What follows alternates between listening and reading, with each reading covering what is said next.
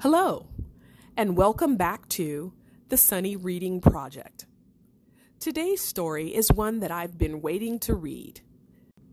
Today's story is called Pandita and the Pandemic, and it's written by Jessica Chu Akong, and it's illustrated by Noor Moise.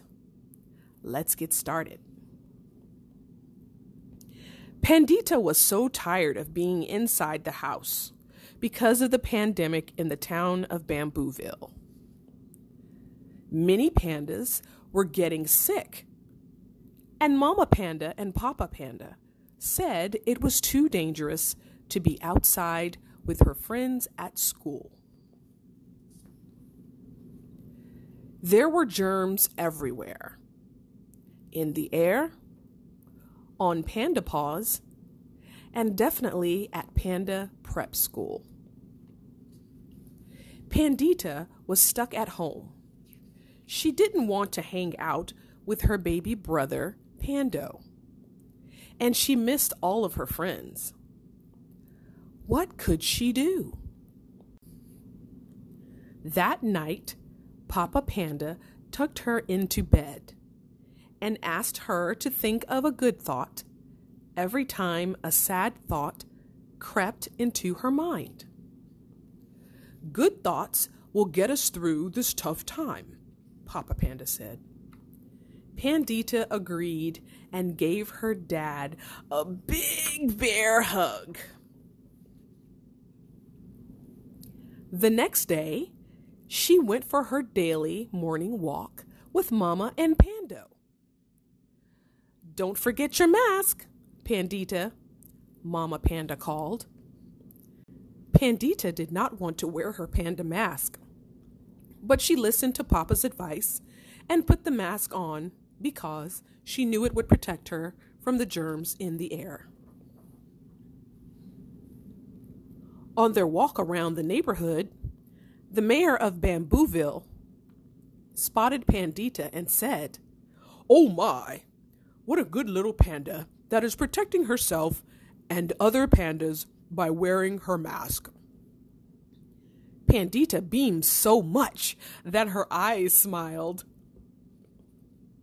After their walk, Mama Panda reminded Pandita to wash her paws. She hated washing her paws, but she thought a good thought instead. What soft paws I have after I wash them, she thought. She sniffed them, and they smelled just like fresh bamboo. At online Panda Prep School that day, she told her friends about the mayor, and they were all excited.